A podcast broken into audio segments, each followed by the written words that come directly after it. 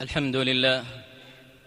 الحمد لله الذي خلق كل شيء فقدره تقديرا.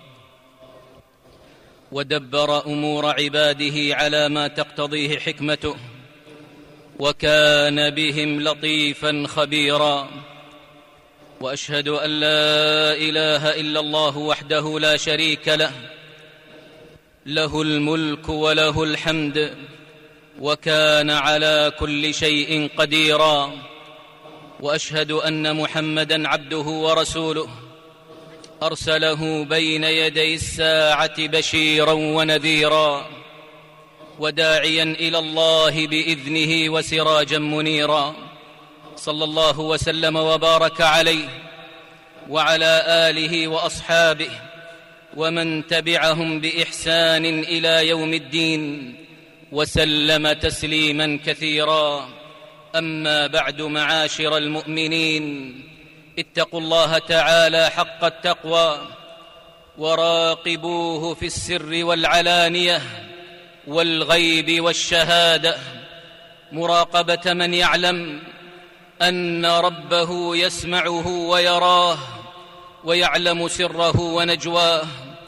يا أيها الذين آمنوا اتقوا الله ولتنظر نفس ما قدمت لغد واتقوا الله إن الله خبير بما تعملون أمة الإسلام إن من الصفات الحميدة التي تبعث على الرضا والأمل وتدخل الفرح والسرور على القلب لما تشتمل عليه من حسن ظن بالله تعالى وكمال توكل عليه هي صفة التفاؤل وتوقع الخير في المستقبل مهما اشتدت الأزمات وطالت ساعات الشدائد والكربات فترى المتفائل راضيا عن الله مؤمنا بقضائه وقدره يحسن الظن بتدبيره وحكمه وأنه سبحانه سيجزيه على بلائه وصبره. وعسى أن تكرهوا شيئا وهو خير لكم. وعسى أن تحبوا شيئا وهو شر لكم. والله يعلم وأنتم لا تعلمون.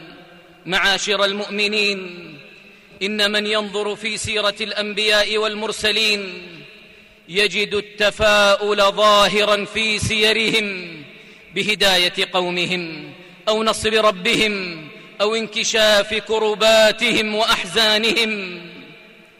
فهذا نوح عليه السلام لبث في قومه ألف سنة إلا خمسين عاما لم ييأس فيها من دعوتهم واستجابتهم. ويعقوب عليه السلام بعد تطاول السنين والأعوام ما زال يأمل في رؤية ابنه يوسف فيقول يا بني اذهبوا فتحسسوا من يوسف واخيه ولا تيأسوا من روح الله ولا تيأسوا من روح الله إنه لا ييأس من روح الله إلا القوم الكافرون. وأما إمام الأنبياء والمرسلين فقد كان أجمل الناس صبرا وأحسنهم تفاؤلا وأملا فحين بعث بنور الإسلام آذاه أقرب الناس إليه وأخرجوه من أحب البلاد إليه وكذبوه وحاربوه. ومع ذلك كان صلى الله عليه وسلم واثقا بنصر ربه متفائلا ببلوغ دينه ما بلغ الليل والنهار ففي طبقات ابن سعد أن النبي صلى الله عليه وسلم لما عاد من الطائف أقام بنخلة أياما فقال له زيد بن حارثة كيف تدخل عليهم وهم أخرجوك؟ يعني قريشا. فقال يا زيد إن الله جاعل لما ترى فرجا ومخرجا وإن الله ناصر دينه ومظهر نبيه فكان صلى الله عليه وسلم يبعث في قلوب اصحابه معاني التفاؤل والأمل وحسن الظن بالله عز وجل وصدق التوكل عليه وكمال الرجاء فيه. وفي صحيح البخاري قال صلى الله عليه وسلم لعلي بن حاتم حين رآه مترددا في الدخول في الإسلام قال يا عدي هل رأيت الحيرة؟ قلت لم أرها وقد أنبئت عنها. قال فإن طالت بك حياة لترين الضعينة ترتحل من الحيرة حتى تطوف بالكعبة لا تخاف أحدا إلا الله. ولئن طالت بك حياة لتفتحن كنوز كسرى. قلت كسرى بن هرمز؟ قال كسرى بن هرمز. ولئن طالت بك حياة لترين الرجل يخرج ملء كفه من ذهب أو فضة. يطلب من يقبله منه يطلب من يقبله منه فلا يجد أحدا يقبله منه. قال عدي رضي الله عنه وأرضاه فرأيت الضعينة تخرج فرأيت الضعينة ترتحل من الحيرة حتى تطوف بالكعبة. لا تخاف إلا الله وكنت في من افتتح كنوز كسر بن هرمز. ولئن طالت بكم حياة لترون ما قال النبي أبو القاسم صلى الله عليه وسلم. إخوة الإيمان إن التيمن والتفاؤل وتأميل الخير وصلاح الأمر من حسن الظن بالله تعالى والثقة به جل وعلا وهو دافع للعمل بل ولإحسانه وإتقانه. فلذا غمر التفاؤل حياة النبي صلى الله عليه وسلم وربى عليه صحابته الكرام ورسخ ذلك بقوله وفعله. فكان إذا سمع اسما حسنا أو كلمة طيبة أو مر بمكان طيب انشرح صدره واستبشر بما هو عازم عليه تفاؤلا وأملا وحسن ظن بالله تعالى. فعن أنس بن مالك رضي الله عنه أن النبي صلى الله عليه وسلم كان يعجبه إذا خرج لحاجته أن يسمع يا راشد يا نجيح. رواه الترمذي بسند صحيح. وسمع صلى الله عليه وسلم كلمة من رجل فأعجبته فقال أخذنا فألك من فيك أخذنا فألك من فيك. رواه أبو داود بسند صحيح. أي تفاءلنا من كلامك الحسن تيمنا به وفي سفر الهجرة. لما قدم صلى الله عليه وسلم المدينة نزل في علوها تفاؤلا بعلو دينه وكان من هديه صلى الله عليه وسلم إذا استسقى قلب ردائه بعد الخطبة تفاؤلا بتحول حال الجدب إلى الخصب. ولما جاء سهيل بن عمرو ليتفاوض مع النبي صلى الله عليه وسلم في يوم الحديبية قال صلى الله عليه وسلم لأصحابه متفائلا لقد سهل لكم من أمركم لقد سهل لكم من أمركم. فكان كما أمل حيث كان مجيء سهيل سبب خير للإسلام والمسلمين. بل كان صلى الله عليه وسلم يغير الأسماء المنافية للتفاؤل. ففي صحيح مسلم أن ابنة لعمر رضي الله عنه كان يقال لها عاصية كانت يقال لها عاصية فسماها رسول الله صلى الله عليه وسلم جميلة.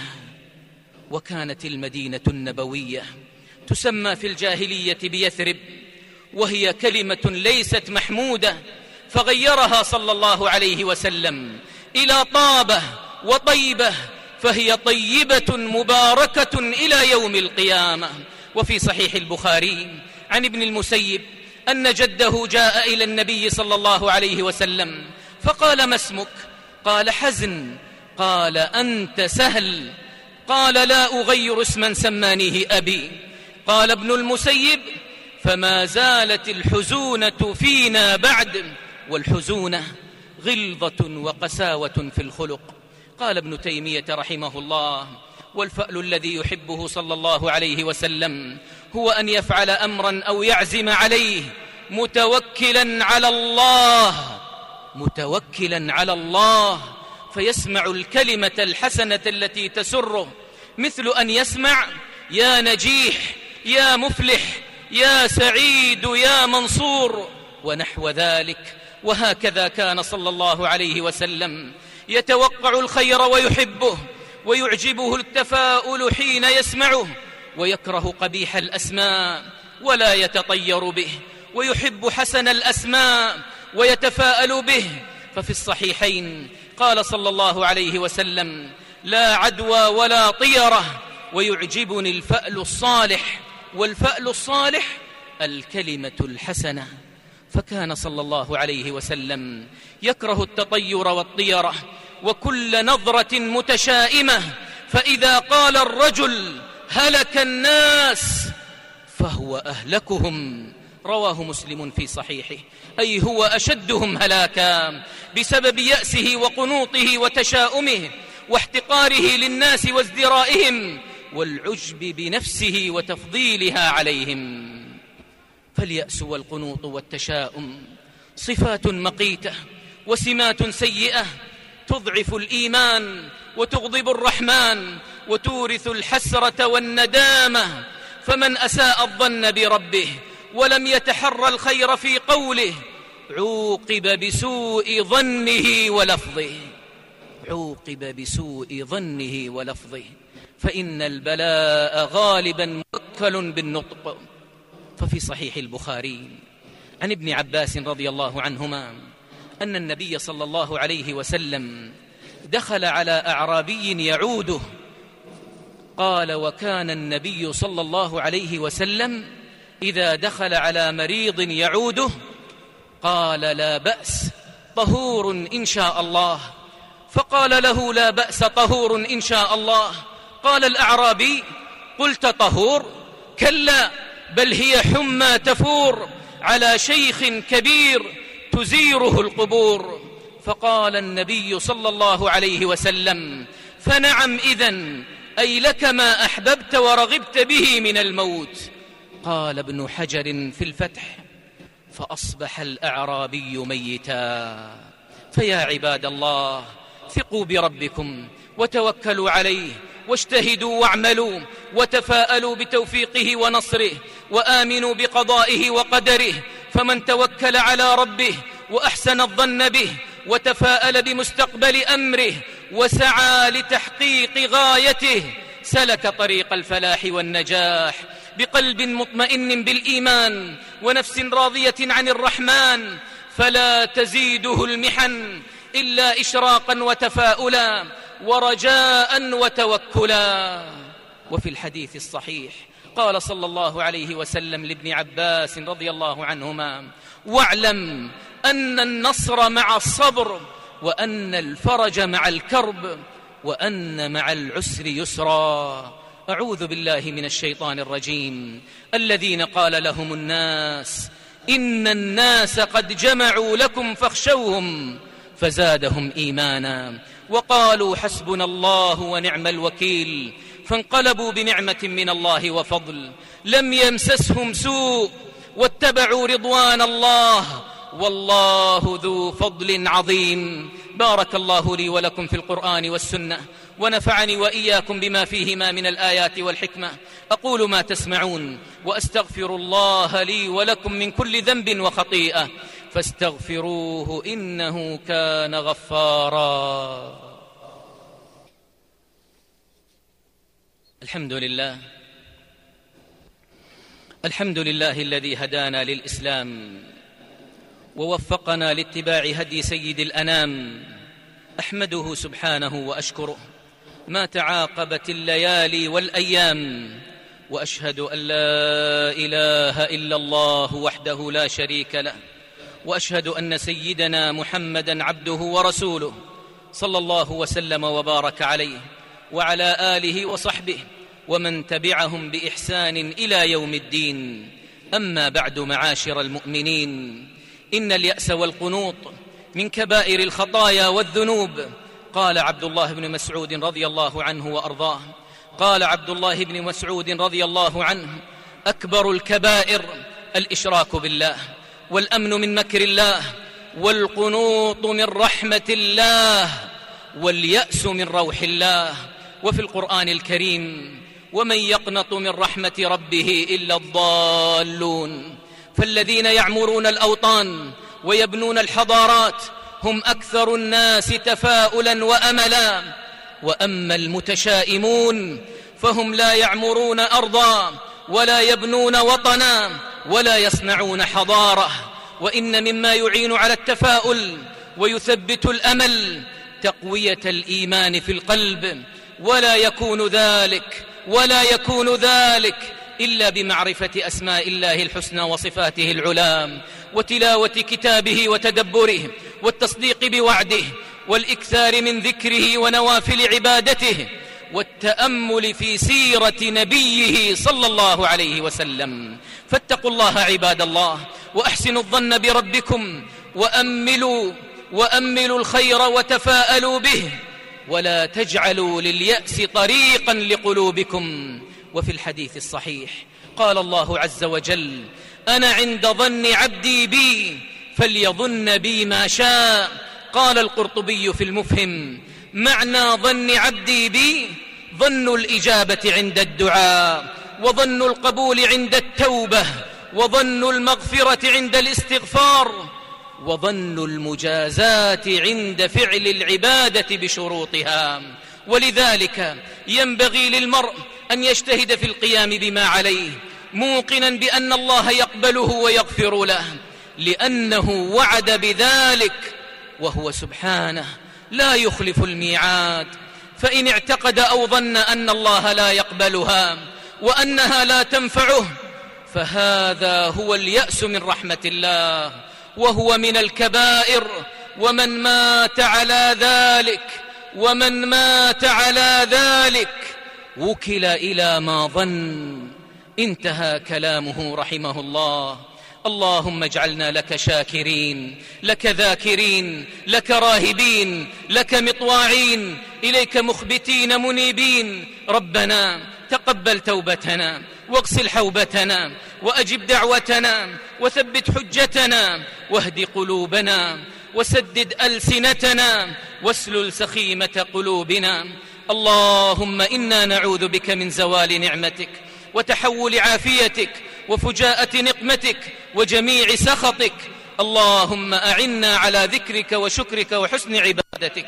اللهم صل على محمد وعلى آل محمد كما صليت على إبراهيم وعلى آل إبراهيم إنك حميد مجيد. اللهم بارك على محمد وعلى آل محمد كما باركت على إبراهيم وعلى آل إبراهيم إنك حميد مجيد. وارض اللهم عن الخلفاء الراشدين. أبي بكر وعمر وعن. أبي بكر وعمر وعثمان وعلي وعن سائر الصحابة والتابعين ومن تبعهم بإحسان إلى يوم الدين وعنا معهم بعفوك وكرمك وجودك يا أرحم الراحمين اللهم أعز الإسلام والمسلمين.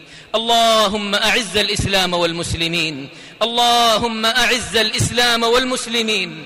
وأذل الشرك والمشركين. واحم حوزة الدين. واجعل هذا البلد آمنا مطمئنا. وسائر بلاد المسلمين. اللهم أصلح أحوال المسلمين في كل مكان. اللهم أصلح أحوال المسلمين في كل مكان.